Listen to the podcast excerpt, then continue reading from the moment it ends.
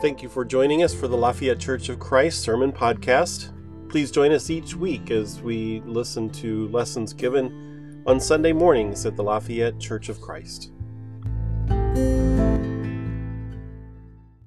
You may be seated. And good morning, church.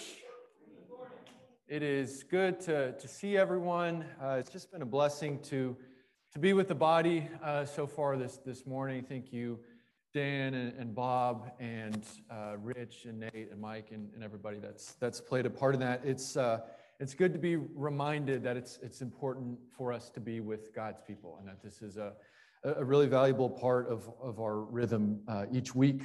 Uh, I'm going to call a little bit of an audible here for some housekeeping announcements. Uh, this morning, I saw uh, Cheryl Aston, and somewhere I saw Bob and Debbie. Bob and Debbie wave it. Hey, Bob and Debbie.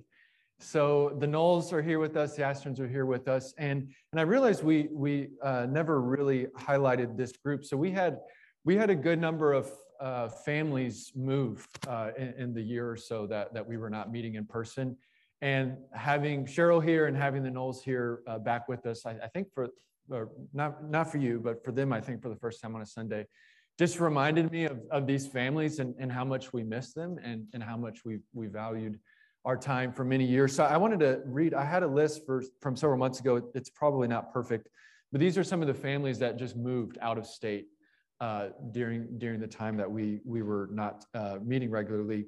Uh, so Cheryl uh, over in Illinois. I think you stayed the closest, so which is why you've been here the most. So it works. Uh, Stuart and John Lee and Rosalie to jump uh, were not with us for long, but made a great impact in the time they were here. They're they're in Florida. Uh, John and Carol Haynes moved to Memphis. Uh, Bob and, and, Debbie, who are here with us, also moved to Tennessee.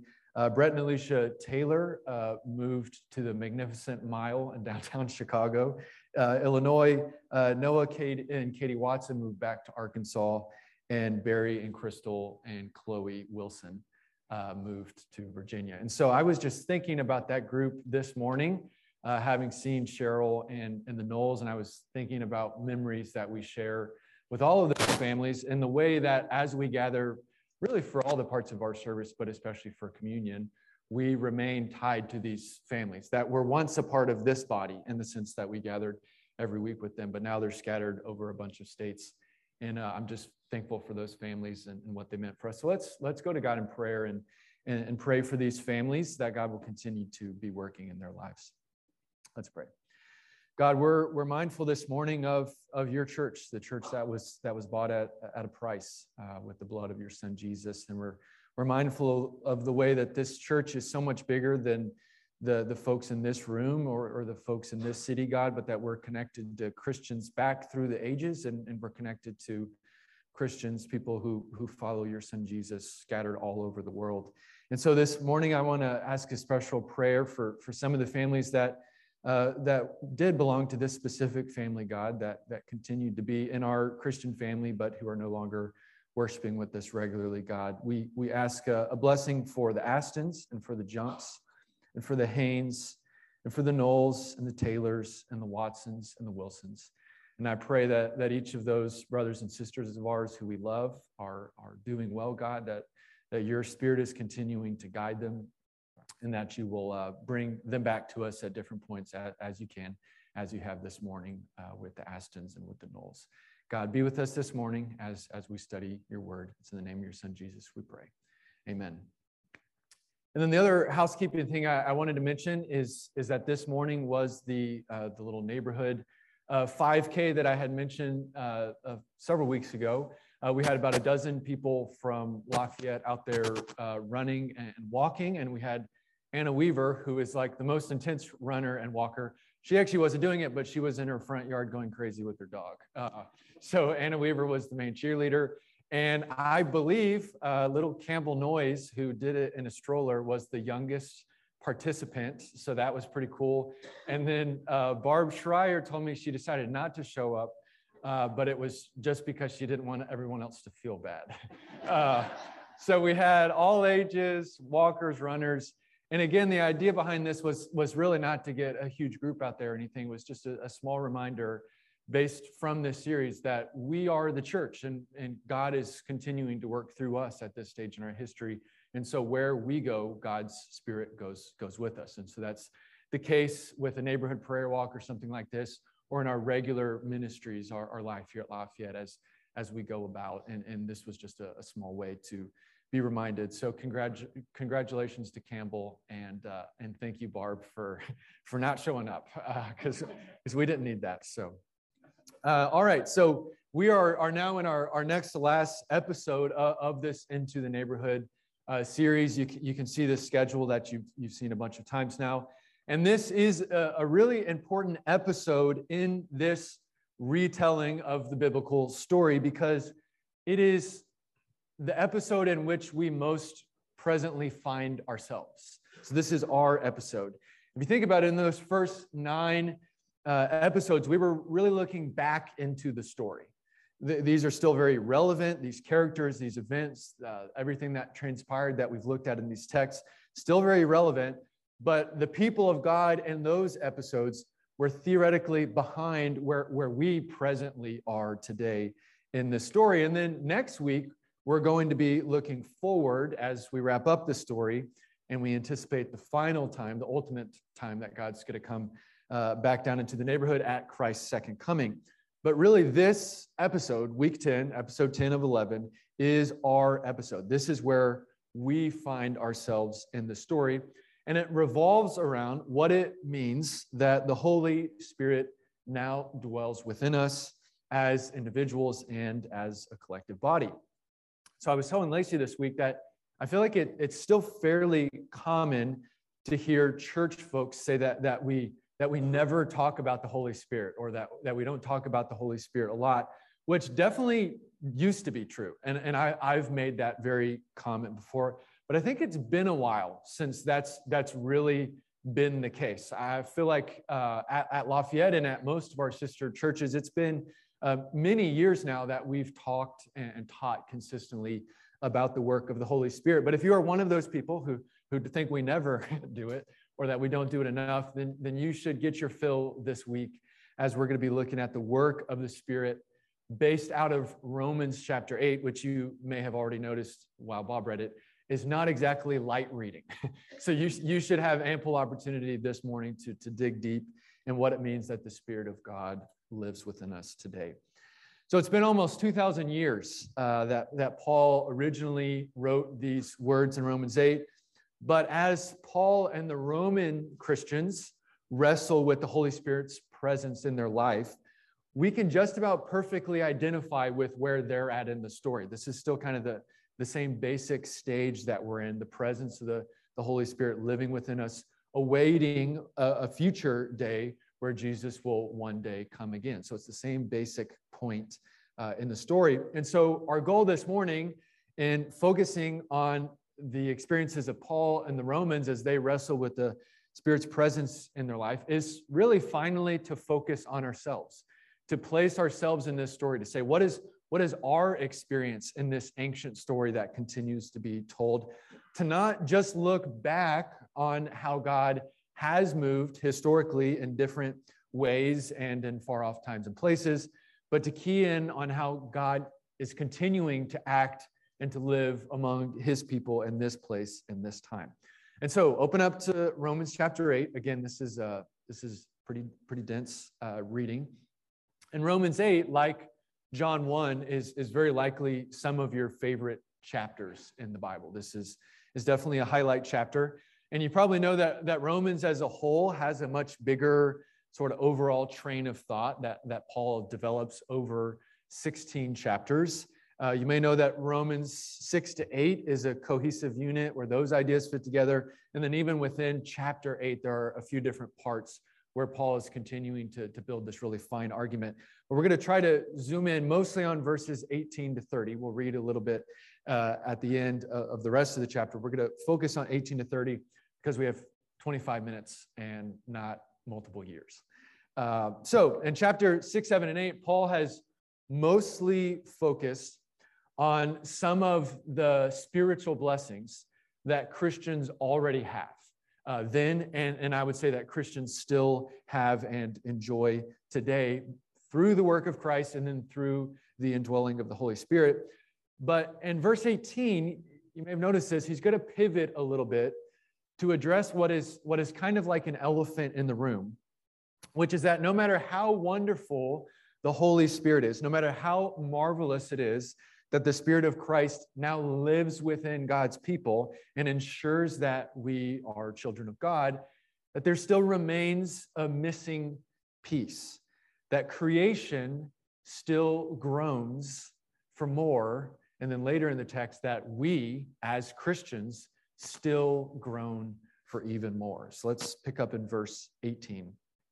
I consider that our present sufferings are not worth comparing with the glory that will be revealed in us. So, right off the bat, he's recognizing, Paul's recognizing that there are present sufferings, that just because the people then had the Holy Spirit, just because we have the Holy Spirit, that God's people are still going to face suffering as sort of to, to Nate's point, a lot of these uh, things we've had mentioned this morning begin to fit together here.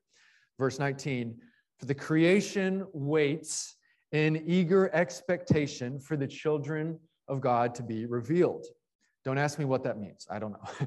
Uh, verse 20 For the creation was subjected to frustration, not by its own choice, but by the will of the one who subjected it, in hope that the creation itself will be liberated from its bondage to decay and brought into the freedom and the glory of the children of God. We know that the whole creation has been groaning as in the pains of childbirth right up to this present time. So, Paul's focus in these first four or five verses so far is, is actually not on us quite yet. He's getting there, but he's, he's not talking about human creation yet. He's establishing a parallel by talking about the rest of creation, nature, you know, non non-human creation. That like us humans, the rest of creation also suffered and decayed and was subjected after the events of the garden is what I think he's talking about. And that like us humans, all of creation is also waiting with hope for future freedom and glory.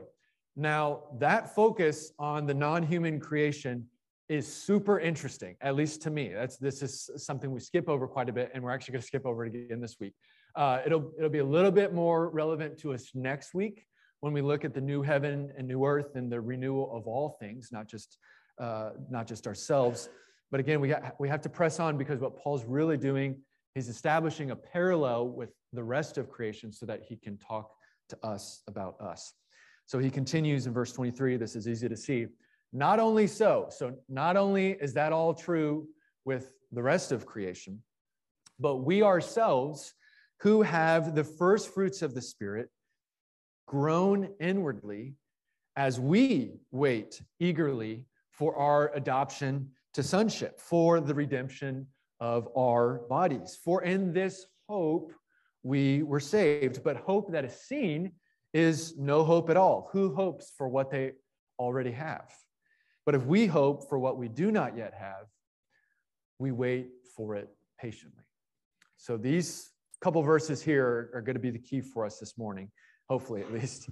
Uh, Paul has established this parallel with the rest of creation, how the rest of creation is groaning and is in need of redemption. And, and now he says, not only that, but we ourselves, we humans, also experienced decay and bondage after the garden, and we also are in need of redemption. And it's a pretty easy thing there to, to, to see the comparison. But here's the catch because, in one sense, Christians have experienced redemption. In fact, Paul has spent about seven and a half chapters arguing that Christians have experienced redemption. That's much of what he's talking about, that Christians, through the work of Christ, through the work of the Spirit, have already been redeemed. And yet here he's saying that in another sense, Christians still await. They, they look forward to future redemption. And so that's the redemption. Well, let's talk about the adoption. If you look back in verse 15, if you look at the language, Paul says that the Spirit has already brought about their adoption to sonship. It's sealed. We have been adopted as sons, as children of God. And yet, here, Paul says that they are still waiting for their adoption. And so, how can both things be true? How can the Roman Christians and the Lafayette Christians I'm looking at be already redeemed and adopted and saved, and yet also be waiting and, and groaning for their adoption and their redemption and their salvation? And this is typically where preachers, uh, including myself just a couple months ago, will introduce this, uh, this phrase of already, but, but not yet. We've, we've talked about this at Lafayette, that God has already brought into reality many spiritual blessings through Christ, through the Spirit. And yet there are other blessings that have not yet come to fruition. And that is a very biblical idea. And it's a great phrase that makes sense of a chapter like Romans 8, where this is clearly how Paul is thinking. He's able to say, on one hand, oh, this has already happened, but on another hand, this has not yet happened.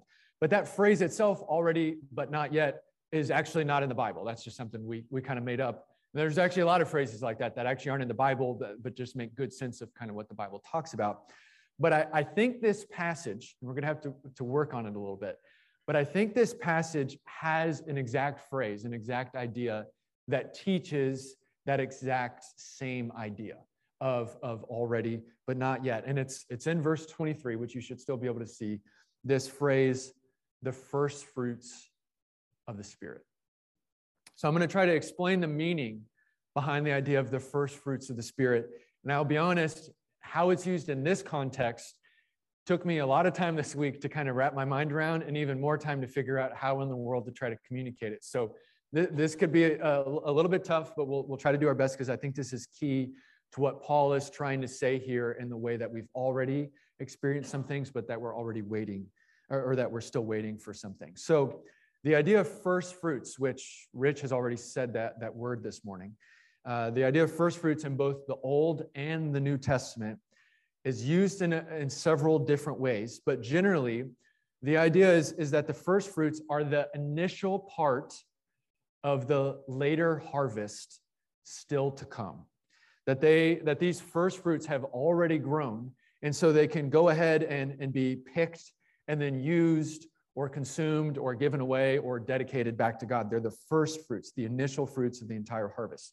So the Bible uses the term first fruits to apply to a lot of different in a lot of different agricultural settings. So we have a phrase, the first fruits of crops in general. There's not a specific crop. And then as we zoom in, there's mention of the first fruits of olive oil, of wheat, of wine, of honey, of wool, and of fruit. So there's a lot of agricultural mentions of the first fruit of those, of those crops. And then it's even applied to livestock and to human children, which gets a little bit more abstract. But the idea would be like the firstborn child is, is the first the first fruit of that family, or the, or the best or the choice cattle would be the first the first fruit that you could give back to God. Now, the main context when we're talking about first fruits, like with with Rich's offering talk uh, with the first set of brothers, is about how God has asked His people regularly, especially in the Old Testament, to dedicate or give back to God their first fruits. You know, give to God off the top give him the first fruits, and so you can go on and enjoy the rest of the harvest. But that idea also kind of implicitly teaches that this initial blessing, this initial crop, these very first fruits are a guarantee of more to come. That the very presence of a first fruit means the rest of the harvest is on the way. And if you think about it, that's why God can even ask his people to dedicate the first fruits back to him because he's asking us to trust in him that, hey, if you give me these first fruits, you're trusting me that I will provide the rest of the harvest, that I will take care of you. The rest of the harvest is on the way. Uh, and so that's kind of the wider, especially in the Old Testament, that that is a few of the, the uh, interrelated ideas at work when it comes to first fruits. So let's go back to, to Romans chapter 8. Because we have this phrase, the first fruits of the Spirit, and it can mean a couple different things. But the consensus seems to suggest that Paul is, is invoking a lot of those ideas, but that more than anything, he is referring to the Holy Spirit itself as the, the first fruit of our spiritual blessings. That, that God's people have received the Holy Spirit, the indwelling of the Holy Spirit, God within us, as a first fruit, or see if these phrases sound familiar, as a deposit, as a guarantee, as a seal that there is still more to come. The gift of the Holy Spirit is the initial part, it's the first fruit of the entire harvest.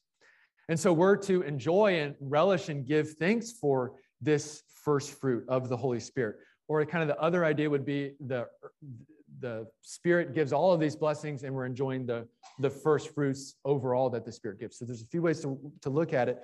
But the, the idea inherent with first fruits is that we're relishing and we're giving thanks for, we're enjoying this initial harvest, but it's a promise, it's a seal, it's a guarantee that the rest of the harvest is going to be on the way. So let's jump back into Romans 8, verse 23. Whether you're more confused or more enlightened, I have no clue. You can let me know later.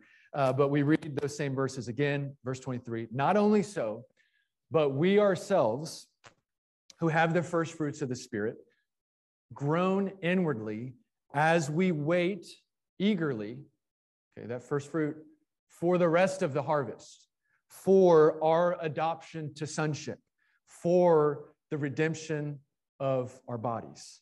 For in this hope, we were saved, looking forward and backwards. In this future hope, we were already saved. But hope that is seen is no hope at all. Why do you have to hope for what you can see? And, and who hopes for what they already have? But if we hope for what we do not yet have, we wait for it patiently. And so, this first fruit idea allows Paul, as he's done in most of Romans up to this point, to acknowledge and to give thanks and to, and, to just praise God for what he has already done through the work of Jesus and what he is already now doing through the work of the Spirit. But the first fruit idea also allows him to talk about how God's people still yearn for even more, that they are still waiting for the rest of their spiritual harvest, that they groan inwardly for further adoption, further redemption, further freedom and glory and salvation, just like the rest of creation. That God's people still have to have hope. If everything in front of you, if you already have everything, if you can already see anything, there's, there's no need to hope. And yet we see consistently the Christian message requires hope, that we're hoping for what is not yet fully seen, that we're hoping for what we don't yet fully have. And Paul says we wait for this future hope, the rest of the spiritual harvest with patience. We wait patiently. So let's keep going because it's going to, I think, with that foundation, a lot of this is going to make more and more sense. And it gets even more practical here in verses 26 and uh, 27. In the same way, the Spirit helps us in our weakness. We do not know what we ought to pray for, but the Spirit Himself intercedes for us through wordless groans or through groans too deep for words. And He who searches our hearts knows the mind of the Spirit because the Spirit intercedes for God's people in accordance with the will of God. So, part of that already not yet tension, part of having the first fruits of the Spirit, but not the entire harvest, is that there is still groaning at this point in the story. And at times we remain weak because we do experience present sufferings, as he mentions in verse 18. And in our weakness, one of the practical ways that that, that ends up playing out is that in the spiritual life, we don't always know what to pray for. And, and, and maybe sometimes we don't even know how to pray. We don't even know what to say to God based on the situation that we're facing? How, how could we possibly put words to this experience on a grand scale or in our personal lives that we're facing? We don't have words. We're, we're just groaning inwardly. We're at a loss for words. And yet, one of the blessings we already have through the Holy Spirit already living within us is that the Spirit can now groan for us. And so earlier in the text, when we first started and the word groan was mentioned, it was the creation that was groaning. And then in verse 23, it says that we were groaning. But now at this point here in verse 26, Paul can say that it's the Holy Spirit living within us doing the groaning, that the Holy Spirit is so in tune with our will and the will of God that he comes between us in our weakness as an intercessor before the Father, and he can groan for us with sighs, with groans that are too deep for words.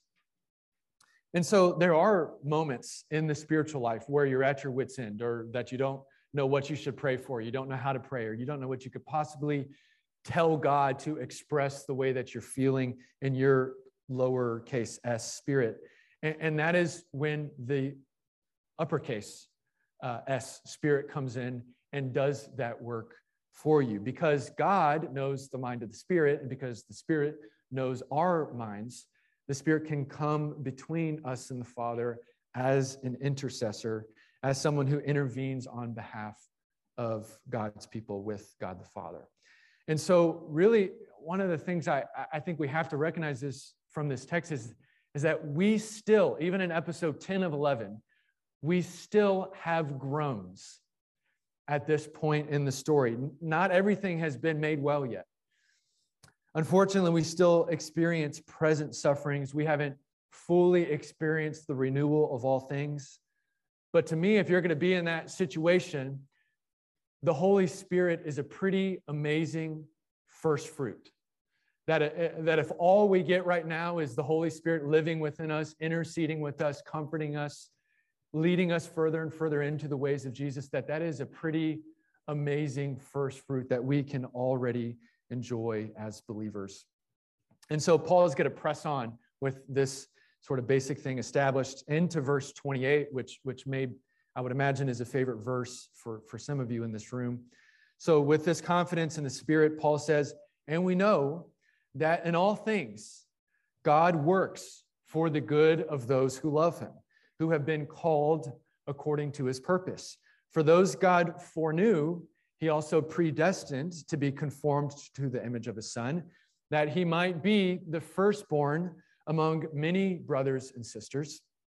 And those he predestined, he also called. And those he called, he also justified. And those he justified, he also glorified.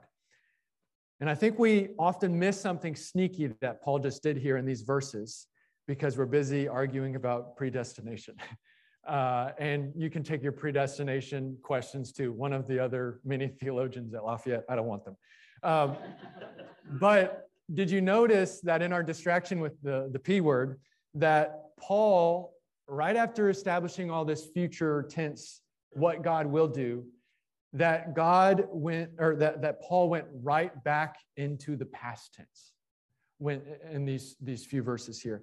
That after he had just established that Christians still yearn for more, that they patiently wait with hope for future adoption and future redemption and future freedom and glory, that he then says, God foreknew his people. And God predestined his people. And those he predestined, he called, period, past tense. And those he called, he justified. And those he has justified, he has also, I think the implication is he has already glorified. So, all of these amazing spiritual realities that Paul has just said we were waiting for, he's now proclaiming in the past tense as the experience of believers in Jesus Christ and in the Spirit.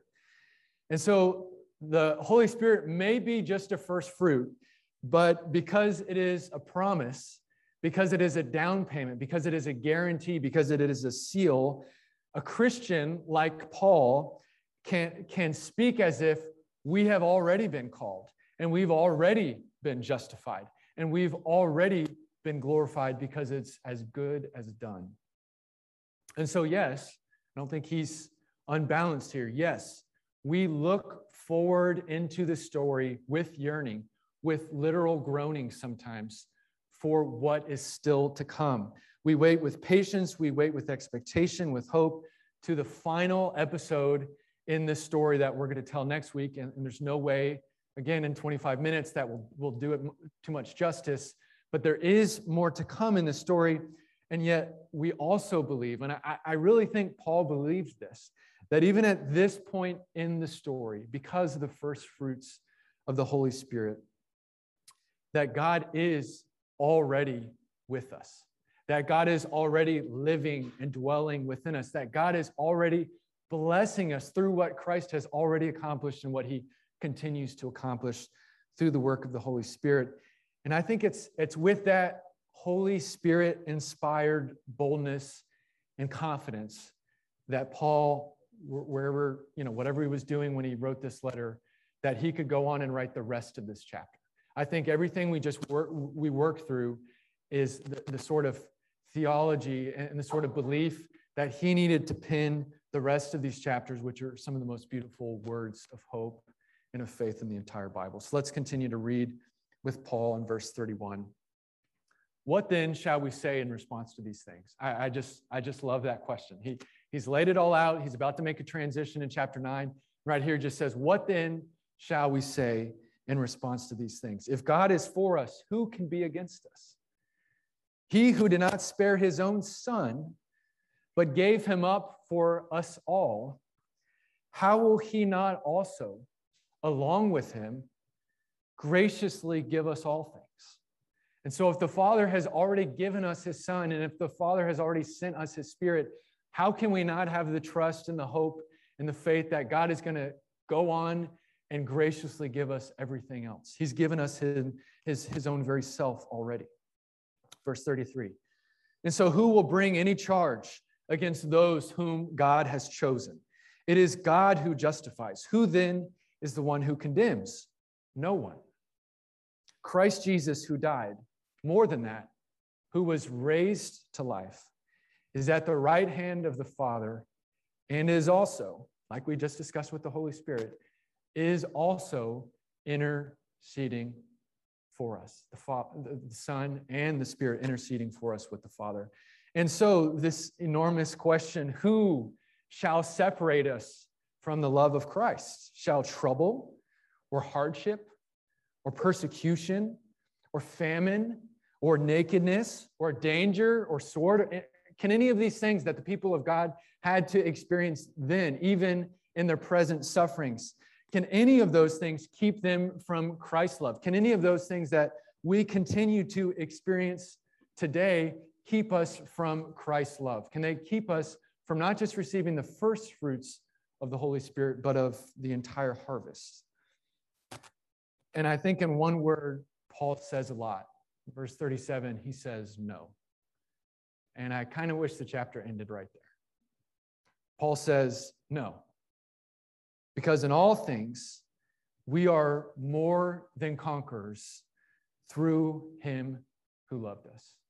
For I am convinced that neither death nor life, neither angels nor demons, neither the present nor the future, nor any powers, neither height nor depth, nor anything else in all creation will be able to separate us from the love of God that is in Christ Jesus our Lord. Amen, church.